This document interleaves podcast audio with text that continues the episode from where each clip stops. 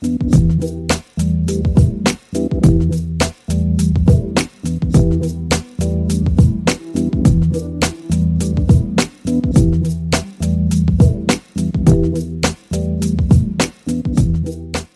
back, ladies and gentlemen, to another episode of The Overlap. We've been talking a lot about English Premier League football. The big game, of course, this past week Liverpool playing Tottenham. Should I ruin it for our, listeners, Rian? I mean, I think most of our listeners know at this point. Tottenham won 5 3. No, I'm kidding. Uh, Liverpool won.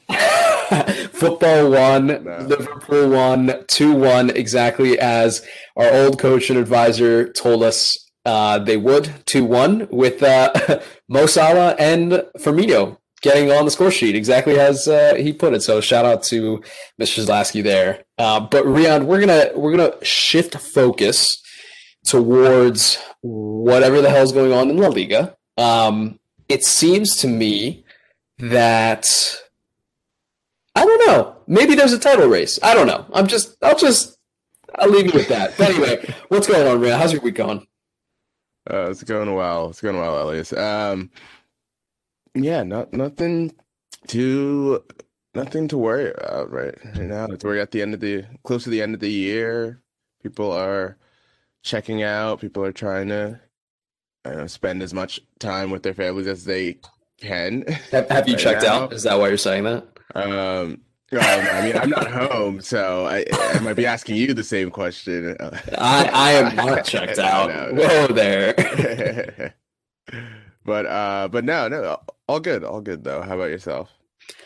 I'm good. I um, yeah, it's. I think a lot of people are taking time off between now and the end of the year, and even into like beginning of January. But I'm not. I'm still busy trying to do business with clients um, and uh, helping them the best I can. So if my manager is listening to this, know that I'm working hard.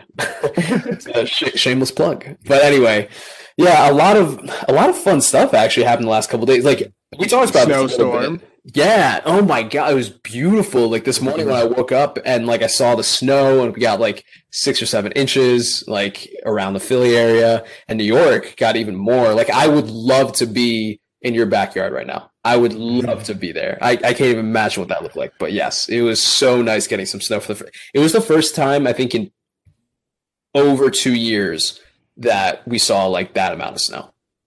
Yeah, we didn't really get and nothing close to this last year, of course. Yeah, yeah, yeah. Completely different year over year. But uh, yeah, that was definitely like a nice surprise before Christmas. Who knows? We might have a white Christmas, maybe, mm-hmm. maybe but we'll see.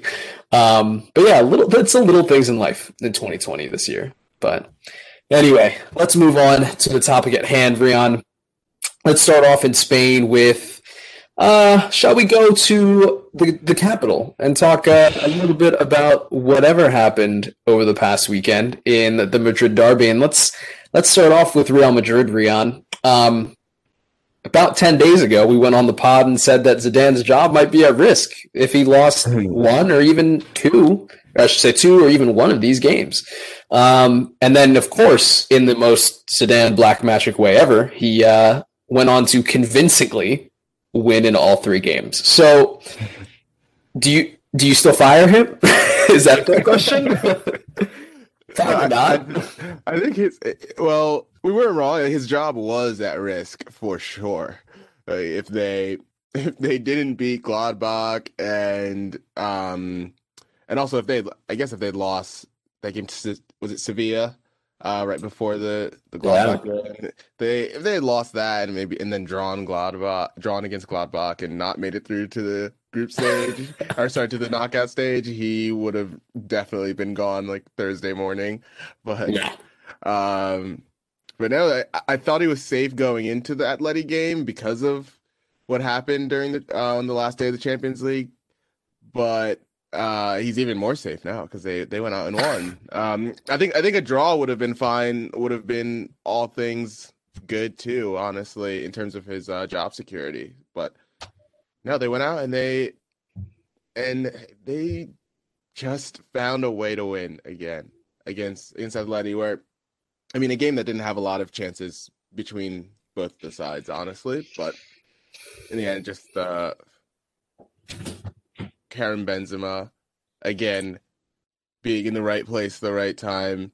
And that's and that's honestly feels like an understatement for him. I mean, that's just like the, the quality of get of, of his movement, everything about him, like he, him being on the pitch just changes everything for Madrid's attack and gives it like an actual focal point and a really effective one at that. Yeah. And his and yeah, we I mean his influence that has grown so much since uh, Cristiano Ronaldo has left and his output has gone up and that coupled with the fact that he's getting older but like we said before aging like fine wine. Um him and Dani Carvajal's just great strike. ridiculous. Goal, which, Actually which ridiculous. It, it, sucks that it went down as an own goal because that's, yeah. really, that's really stupid. That's just so dumb. I but he hits he hits it beautifully on the half volley and it um hits off the post and then hits off the back of Jan Oblak and, and goes in. But um at the end of the day, it was just that that was the difference. The moments, the moments that that Real Madrid come up with a lot a lot of the time, and that was kind of the difference um, on the day. I don't think anything for Atleti to be too um, be too disappointed with. I mean, I think. Well, they did. They did concede two goals in a season which they've only conceded two yeah. goals the entire time. Yeah, but. I mean, it, it's. I don't think there's a lot they could do about about how those goals. Really, really, like, I, I thought those were just really two really good goals and you can say they didn't create enough. That's that's a decent. I think that's a decent criticism. They didn't create enough, um, and yeah, at the end of the day, they they just didn't pull out those moments that um, Real Madrid just seem to do when their backs are against the wall every time. But Elias, to you, I mean, what's the thought now? Can is Real Madrid back on track right now? And are we still are they really only back on track as long as Karim Benzema and Sergio Ramos are in the team? so so my answer is obviously going to be convoluted. It's going to be yes and no. Um, it's going to be yes in the sense that like I don't think that our listeners understand how significant these three games were. Like the first game against Sevilla, against the side that obviously won the Europa League, we know that, but had not maybe been doing as well as they would have wanted at this point in the Liga, and coming up against them at home, that's a team that, sorry, I believe it was away. That's a team that you need to beat to feel confident going forward into a game where, well, let's go to the second game. If you don't win, you're potentially out of the Champions League for the first time ever before the knockout rounds. That's the second point. The third point, then if you go on to lose to a team that has only conceded two goals, obviously, this season, then you are in such a bad spot as a Real Madrid manager. It doesn't matter if you're Zinedine Zidane, it doesn't matter if you're Pep Guardiola.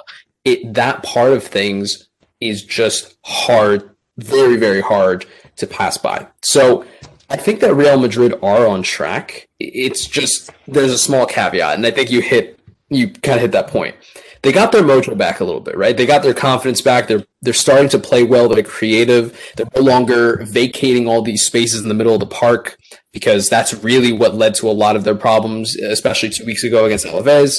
Counterattacking, just opening up that that middle of the park area. Luka Modric and Casemiro have done an incredible job, and Toni Kroos to a degree as well, at solidifying that and really throwing it back to the 2017 days where they basically start every game.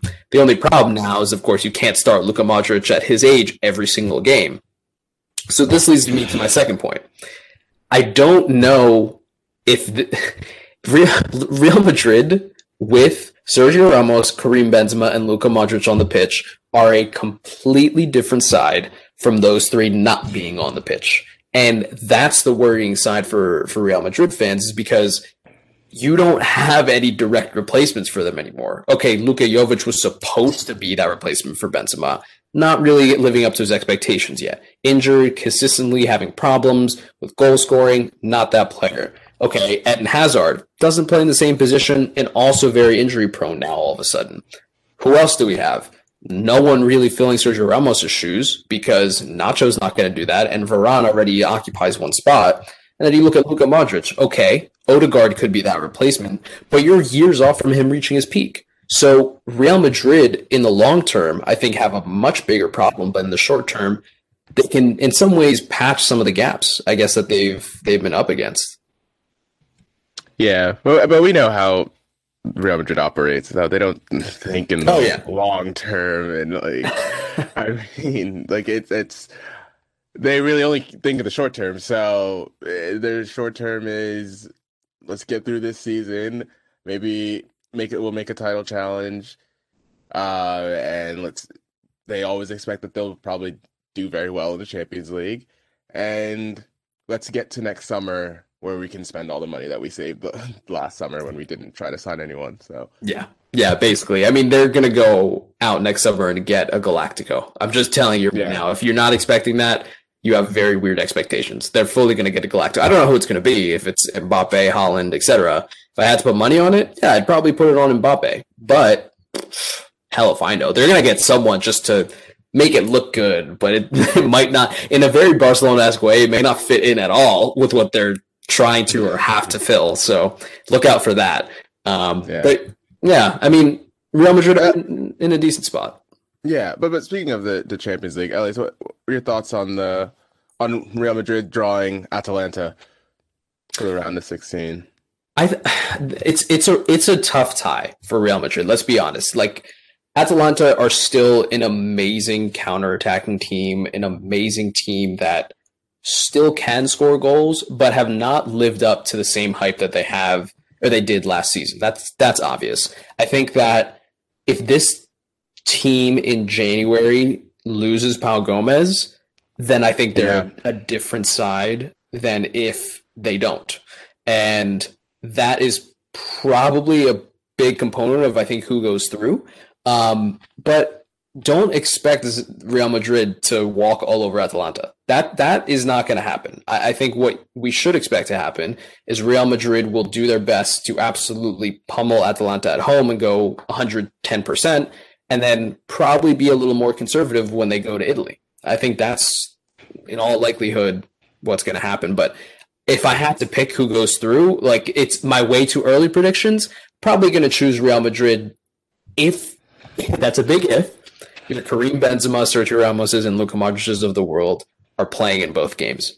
And I think Zidane will probably prioritize, you know, that lineup for those two games. So I'll I'll look out for that. And I think I think Real Madrid, like I said, are in a good spot, but they they're getting a little luck. I don't know if that'll continue all the way through February, as objective as I can be. Um, but they're they're in a decent spot now. Yeah, I think they'll yeah, I, I think, like you said, they'll they'll need those core players still for the rest of the season to be successful, and that's been made pretty obvious by how their form has been up and down um, the last couple months. But you know, yeah, this this team, who knows what it looks like in February? But I, I imagine that this team will stabilize in some sense in the throughout the next couple of months, and I don't know if that means that they'll be making a legitimate, a serious, serious title challenge. Because all this being said, even with the win against Atleti, Atleti has two games in hand on Real Madrid, and they're tied on points right now. So it, it it's still so far, and they're only twelve games into the season. We're not even a third of the way into the season, so um, we it, it's we can't say that Atleti has a chance to really set has a chance to kind of put it out of reach. Not at all, but Atleti with those two games in hands have a chance to give themselves a cushion at least for the for the next um, month or so. So, shall we move on to a bit more about Atleti?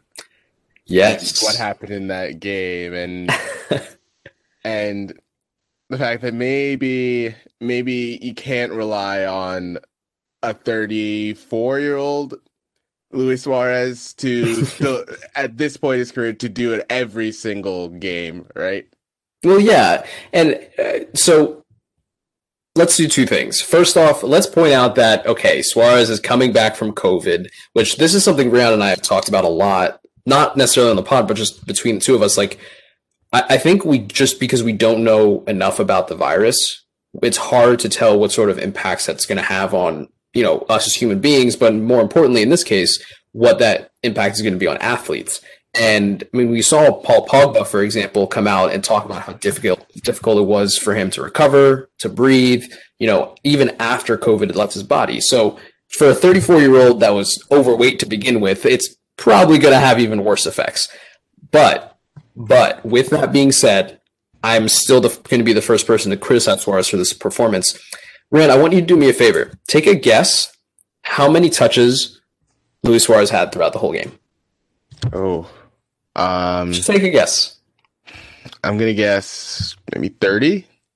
He had 10 touches the whole game. Oh man, yeah, yeah. One of which was a shot that was blocked. Um, but yeah, Luis Suarez had 10 touches the entire game and really did not do anything. And this team looked a lot better when he went off. And it's kind of sad to see his decline. I don't want to focus on him as like the problem in this side, um, especially during this game. But Real Madrid, I think, did a really good job of isolating him from everyone else, from João Felix, from basically the entire midfield of your Carrascos and Kokes of the world. And most importantly, Real Madrid closed down Atletico anytime they got on the ball. Like Real Madrid's press in the middle of the park was what saved them from this game because time and time again, João Felix would try to go on his runs that he always does. And most of the time that would work, but Real Madrid just played the numbers game and completely surrounded him, took him off the ball. Sometimes it led to a foul. Sometimes, most of the time, it was a it was a interception or uh, a tackle that was made successfully.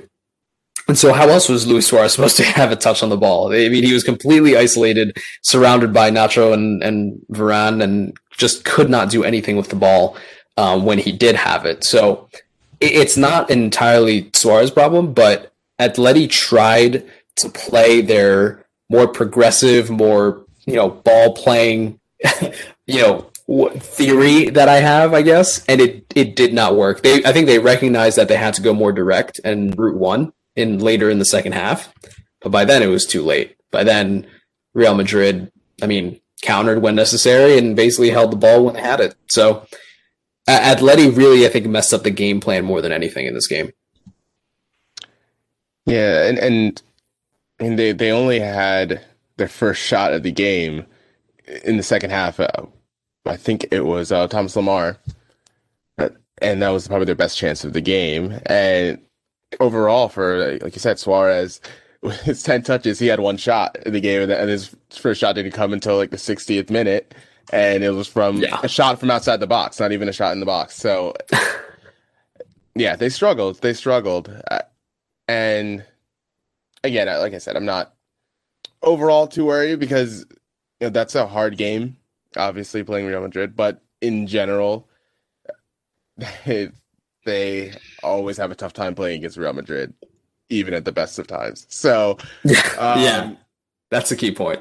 yeah. So, uh, I, I, don't think they should get too discouraged by that game because, like I said, they're still in a great position in the league, and you know they, they they're not not too enough to be discouraged for on on my end in terms of how I how I feel about them going forward. There's still not obviously it is what it is with the with the uh, chance creation and and all and whatnot there. Um, but they do need more from their forwards outside of Joao Felix in terms of a goal scoring threat, as well as as we feel like their midfield has played in, in terms of supporting their forwards. There needs to be more end product up front, and it just showed you this past weekend that they can't realistically rely on Luis Suarez to be the the one and only, really, right? Um, in terms of in terms of that sort of production. The funny um, thing is, though, they they basically brought Luis Suarez in for these type of games. You know what I mean? Like they brought right. him in for the big games and for your Champions Leagues and your your bigger La Liga games. Not every game, but yeah, he's not. I, will I'll hold my tongue on this, but maybe we need a couple more data points to say whether or not he's doing well at Atleti because he's scoring goals. Maybe not against the best teams in the league or the world, but he's scoring them. So you have to give him some credit. But yeah, yeah. Atleti yeah, and, and, yeah, and and like like you said like you said before, the the the COVID recovery has got to play a factor in this. which is why you know, like I'm saying, they have to have someone else to feel like they don't have to play Luis Suarez in every single one of these games as he's trying to recover from this respiratory illness, right? So, and they can't really rely on Diego Costa to be that, and and outside of him, there's no one else really. So, who knows? Maybe, maybe we see something in January. Maybe in January they have to go get a back another striker that can at least you know fill in for Suarez because you know you're not playing him you're not realistically playing him twice a week or three times a week yeah. or something like that so they need that anyway and if they're not they don't feel like they're getting that from their other combinations of forwards then they need to kind of supplement supplement that right so well it's not going to be Marcos Llorente because he plays right wing back mid winger yeah whatever that is um but yeah, before his injury, Raul Jimenez, I mean, how many times have we talked about that? Is the yeah. perfect, I mean, Atletico striker, but it's a shame. It really is a shame what happened with his injury. Yeah. Uh, it sounds like he's doing, doing better. He's come but... back. Yeah, he came back to uh yeah. to training. I think this week. So yeah. he hasn't started training again, but he was at he was at the training, training ground.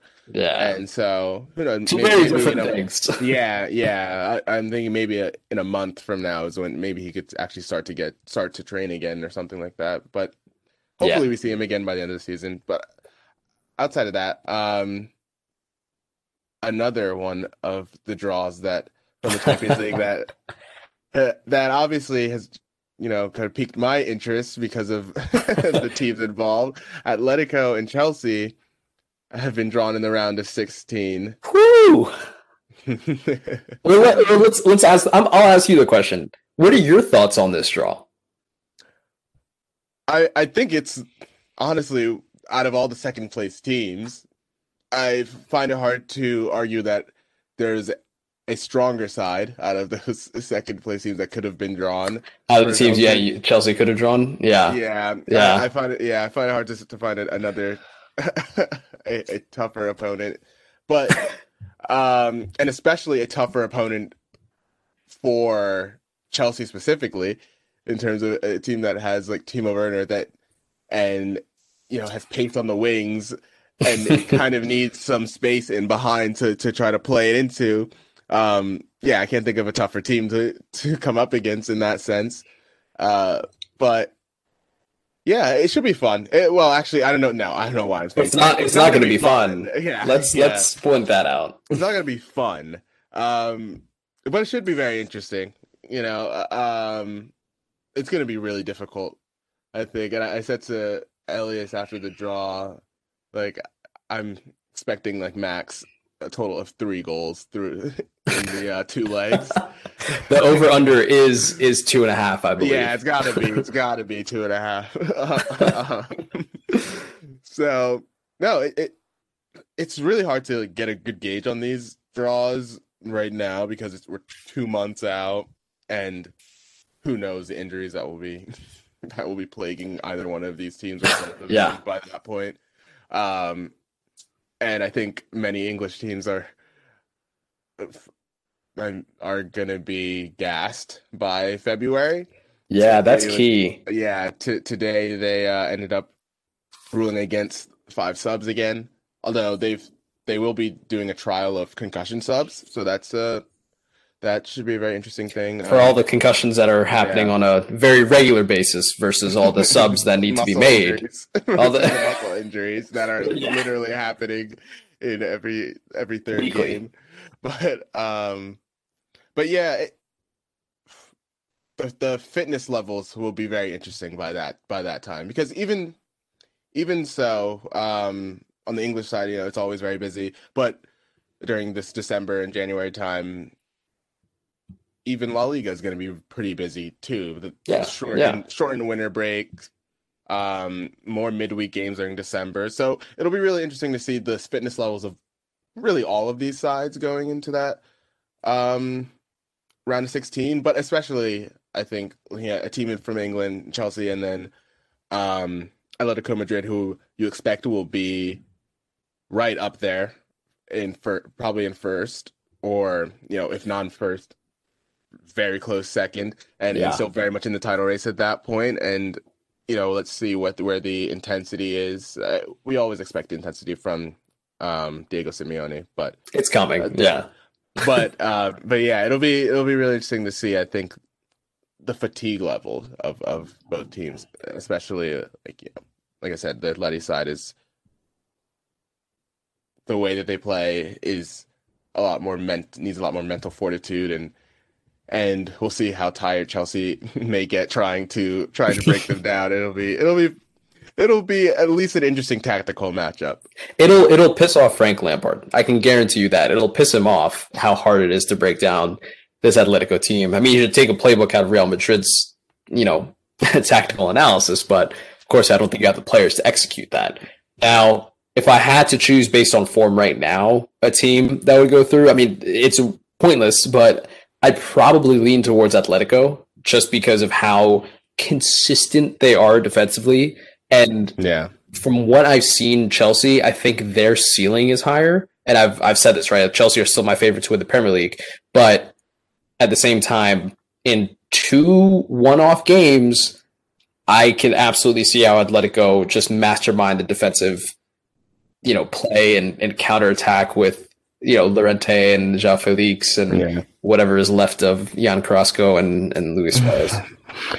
yeah, it, and similar to what we were saying about Real Madrid, like on the Chelsea side, it's going to be really important. Is Hakim Ziyech going to be able to play in that game? Because oh my god, that's huge. Because that's, the type of that's the type of game that you need yep. that exact type of player in. So a winger to make also, space. Who knew? And, and, and you know someone to actually try to play the balls that that Hakim Ziyech tries to play. Like that's the exact type of balls that you need. Just a little something different when there's just not a lot of space in behind. The, the, the passes themselves have to create the space, right? So, um, yeah, it should be interesting. First time Chelsea have played um, Atletico Madrid in the Champions League since uh, 2014, the 2014 yeah. semifinal, um, which was oh, that was a hoot the Mourinho, yeah, which was really Mourinho's first game back, or sorry, first um first season back at Chelsea the second time. Um, and Atletico went through. I think two one was the was the final score that ended up going into extra time. But should be fun no matter what. It'll it'll be fun either way. But let's uh let's take a quick break, Rion, before I go on my Barcelona rant. Um, it won't be as much of a rant of a rant this time around, but take a quick break, and we'll uh, we'll be back talking a little Barcelona.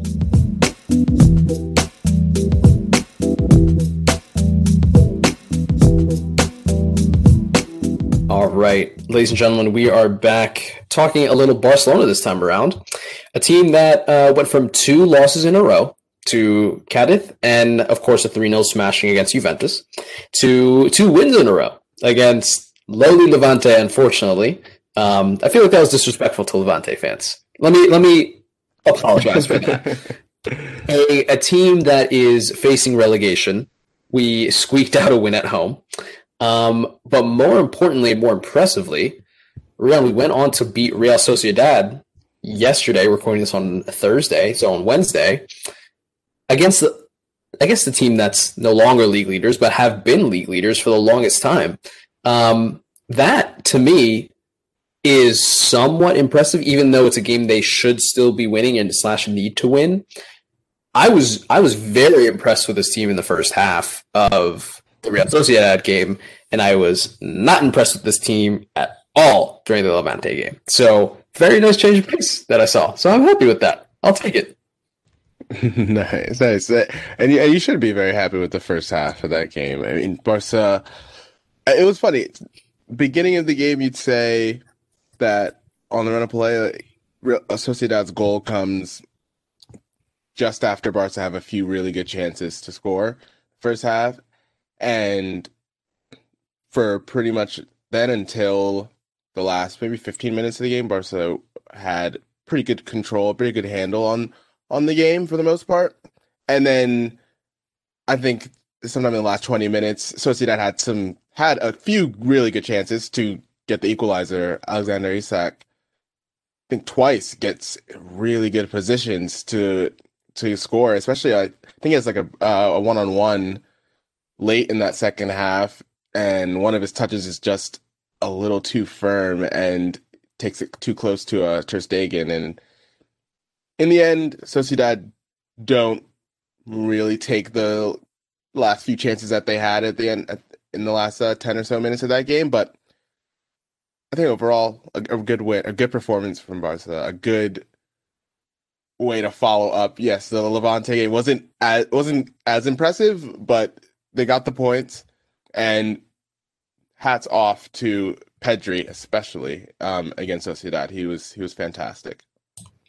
Oh, he was he was amazing, and I think we need to talk about some of those chances that uh, he was directly involved in too. But more importantly, like the, this Barcelona side, first off, let me point out, did not have Coutinho in the starting lineup. It's almost mm. like oh. having. I mean, I mean, I'm not even. Yeah, go on. I don't need to. I don't think I need to say anything. Oh no, we don't. We don't need to say it's. It's not a Coutinho problem. It's just like you can't play three attacking midfielders in the same space on the same pitch. Yeah. Some might ex- say it's a Coutinho problem. but um... I mean, it is a problem with him being on the team, unfortunately. But it's not his direct fault. But yes, a, a, team that actually somewhat played with wingers. Martin Braithwaite almost played as a left winger, and interestingly enough, Pedri kind of played as a right winger, and they kind of swapped a lot between him and Griezmann. Um, but it seemed to work because it gave this team width. It's something that Dembele and Ansu Fati, well, first off, are needed in the team, but would have done had they been healthy. And that's exactly what Ronald Koeman needs to get out of his players. It's width. I've been saying it since the Valverde days, but that problem has not ever gone away. And yeah, I'm just I'm just saying if Dembele was on the pitch, he would have had two goals based on the positions that our players were getting in. Um, but yes, Pedri specifically did have an amazing game. He blocked that uh, Alexander Isak chance, you know, to equalize, slamming into the post, and probably was taken out oh, after yeah. I'm sure what was a massive bruise on his either I think lower or upper hip or kind of his mid thigh. I'm not sure where, but somewhere in that area. Did not look pretty, but he got up and walked walked it off. So props to him. I guess if if there's one thing that I took away from this game is that Barcelona still don't look comfortable. You know what I mean? Like there's a time where I would watch Barcelona and if they played like this in the first half, I'd be like, all right, I feel very confident we're going to win this game. It's just a matter of time. Now it's like, okay, we're playing well, but what's going to happen the 70th minute? And that's kind of the theme with this team right now. And that sort of confidence isn't great, but it's getting better ever so slightly and very slowly. Um, I just hope that Messi stays around, but he probably won't. I'm hoping that he does. But we do have Valencia on Saturday um, at home, thank God. So that will be another very entertaining game against a team that is unfortunately also struggling. So I'm very I'm I'm muted in my celebrations. Let's say that. uh, yeah, you should you should be a little encouraged. That's three wins in the last four since since losing to Atletico Madrid, and look, I, I don't know what the expectations are fully for the rest of the season for for Barcelona. I, I don't know how high the expectations should be set. It should still be just I think right now for targeting top four because it's a really is a transition season. There's presidential elections next month. There's a very good chance that their coach will not be the coach next season there's a decent no, chance. There's there's a hundred percent chance. yeah, next season. Yeah. That's yeah, yeah. assuming the money is there. yeah, yeah. Assuming the money's there. Assuming that the the Dutch FA is ready to pay off the rest of his contract too. Uh, but um, come back, my love. but yeah, I mean, a lot of things will be changing with this team um during the off season next year, next summer. So it's uh, it should be about getting guys like Pedri and Riqui Puig into the team right now and, and getting them time to acclimate to the team as like I said, a transition happens, right? But obviously I don't think Ronald Koeman can coach like that because that would be assuming that would be him assuming that he's just not going to be there and and um professionally he's he probably does not think that, or he probably still thinks he has a chance to be the coach again if things go well. So uh, I, I think he's still thinking about it results more than um, you know progressing the squad as a whole, like looking forward, looking longer term. Um, he doesn't really have that security, so I, I don't blame him for not thinking, not uh, coaching and picking his teams in that fashion either. It's a fair point. Um, he's I never really thought about it like that. You kind of give me a little little bit to think about because he's kind of in a weird position where he has to win, but how do you do that with youth, right? How do you how do you kind of confidently put out a team and say, okay, this is my best eleven when they're comprised of teenagers? It's it's a completely valid point, but it, I will say that having watched Riqui Puig play consistently, um, he's amazing. So I don't know why you wouldn't play him as if he was a you know player coming into his prime or a senior level you know player basically because he has that level of talent. I mean, it's Xavi, Iniesta, all the the greats have publicly said like this kid is the truth. Like he really knows how to ball, and for some reason, Ronald Koeman. There was a report actually out the other day that he just completes completely outed Riqui Puig. Oh yes, for going to the media apparently for uh, for narking. Yeah, and that, you got to give him a hand. You got to give him a hand, Ronald Koeman, for that because we do not, we do not condone narcs. podcast. Yeah, so uh, Riqui Puig will not be coming on the podcast, unfortunately. Um, yeah, I mean, he basically just outed Riqui Puig, as the papers and the reports say, in front of the whole locker room. Like, just went off on him public, and apparently it didn't sit well with a lot of people. I uh, wonder why. yeah, just that makes sense. but yes, again, there's a weird relationship there. But I think the TLDR is that Barcelona still have a higher ceiling, still need to show consistency. I think Valencia this weekend is a very, very big turning point because if they can put in a good performance, then I think they're they're in a massive step in the right direction. If they don't, then I think it's just signs of stagnation. Um, but yeah, that's where Barcelona are at, and I think I think our Champions League draw only made all all the season even more bittersweet. Just wonderful. So, uh, of course, Elias is speaking about Barcelona drawing PSG for what feels like the sixth time in like eight years or something.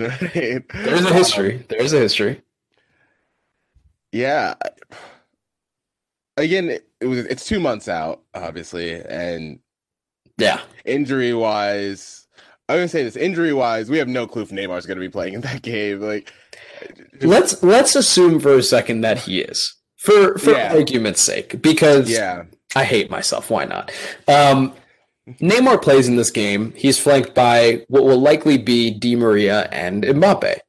So you think to yourself, huh, Neymar, Mbappe, Di Maria. That's a pretty good starting front three. Then you look at Barcelona's back four. You say Jordi Alba, rip. Uh, then you say Clement Lenglet, who's had a terrible season, rip. Then you say, okay, well, uh, if Piqué's back, that's okay. Probably won't be, but okay. And then uh, Raul Araujo, who's a youth team player, just basically about to get promoted. Very young and inexperienced.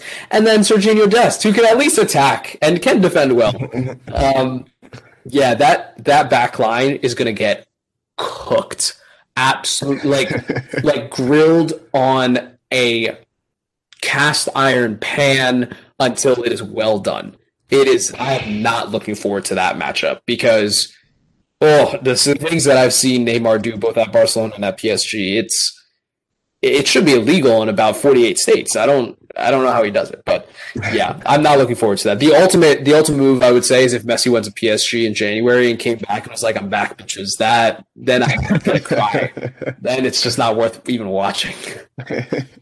well, well we should say, I mean look, I'm sure that the motivation factor will 100% be there for PSG. So no no matter no matter how no matter their form going into the game, um, they're, they're going to be up and ready for that game. But we should say that they they haven't been quite at their best this season, league wise. right? In Ligue 1, granted they're only behind by one point, but they're sitting second after 15 games. Uh, Lille is sitting in first on 32 points, PSG with 31. But yeah, things haven't gone quite their way this year in in uh, Ligue 1, and I feel they're always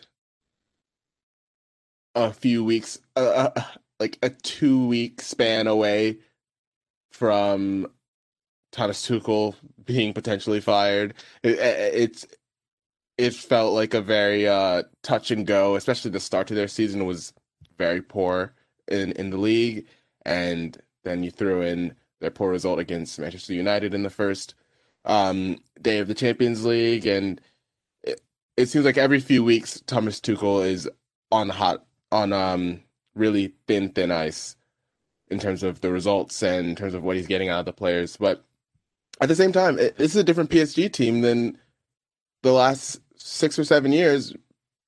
Well, one of those big reasons being that they haven't really replaced Thiago Silva, and they they didn't really replace him at all. Actually, over the time. I, mean, they literally let him leave. Yeah, they yeah, did the opposite. yeah, and so they're not they're they haven't looked as secure at the back, especially in the Champions League. And up front, Mario Icardi, who started very well when he first went to PSG, is having a hard time getting a consistent run of games. And so it is a huge, huge reliance, more than in the past, on Kylian Mbappe and Neymar.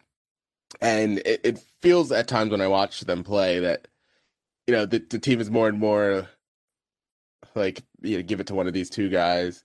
And and the team just seems more disjointed than than ever than I think um, at least any other point in the Tuchel's uh, time as a coach. So Let's, there's there's some there's there's some areas to exploit I think for Barcelona there, and I, and I don't think PSG will be able to walk over them. I, I agree, um, and I'm gonna definitely bite my words on that. But I, the only thing that I would point out is that let's just say that PSG probably made to the Champions League final last year. A because it was not a two legged affair and B oh, because okay. their draws. no, no, no. Realistically, their draws were yeah. no, relatively no, easy. Yeah. Like yeah. that. That is in large part because it was a completely different format and they got lucky draws. But they are still a very good side. I don't think they're going to, you know, beat this Barcelona side eight two in one game or anything like that. But I can absolutely see them pulling away from Barcelona early in the you know the first leg and having it being done, and then another remontada. Uh, oh. I had to. I had to. Oh god. Ha- having been there, I just want to point out to our listeners, having been there for that game, the six one against PSG in person, I peaked. I peaked about three years ago, and I've never, never looked back up. yeah, I mean, Bar- yeah, you're right. Barcelona also peaked in that moment. Like the, the second yeah. half of the 2010s, that was their peak, and, and it has pretty much been downhill since then. Yeah, um, we're like the worst stock ever. but yeah, all in all, it should be obviously there'll be so much narratives. Not fo- that is not football related that that that um will be talked about going into this game, and so we'll have enough of that to talk about as, as the as the tie approaches. But well, who, last last point, who do you, who do you take over two legs? I I mean, so just on right now, yeah, I guess sure. you've got to give you you have to probably say PSG at the moment. Um, yeah, it's just more to do with Barcelona than PSG, honestly, because 100. percent You know, I, I don't see this PSG team making it to the semifinal again this year. So, agreed, agreed. Yeah, and the one thing that I would say is that either team that it does not go through, it's going to be a massive disappointment. I mean, it could basically cost yeah. either manager their job. Yeah, I yeah, I think it almost definitely will cost Thomas Tuchel his job. if, yeah. Oh yeah. So, um, yeah, I, I don't think they're not the same team they were last season. Um, and yeah, they're just there are as many or sorry, as much as this season has been weird, will be weird and the and very likely we'll get a real surprise team probably in a semifinal or something like that. Um, it, it still feels like a bit too tall of a task for um for PSG this year. Uh, I thought last year was their it was really their shot, and and in that final they had chances to uh, score against Bayern. So I, I think maybe they'll look back on that being like their their chance, but I can't rule anything out. Of course, we'll we'll have to see how things actually are in, in February. It's a waiting game, basically. That's all it is. But that's very true. Well, I think that wraps up our La Liga portion. Couple of uh, important games coming up later in the month between basically all the three top three teams. But uh, the first one being Barcelona Valencia at the weekend, and uh, we'll see where life takes us from there. So, thank you all for listening. We'll be back next week talking more about the results from England. Of course, we'll be talking about Spurs, Liverpool, and uh, we'll bring you some La Liga action as well. Thank you guys for listening. Have a good one. Thanks, guys.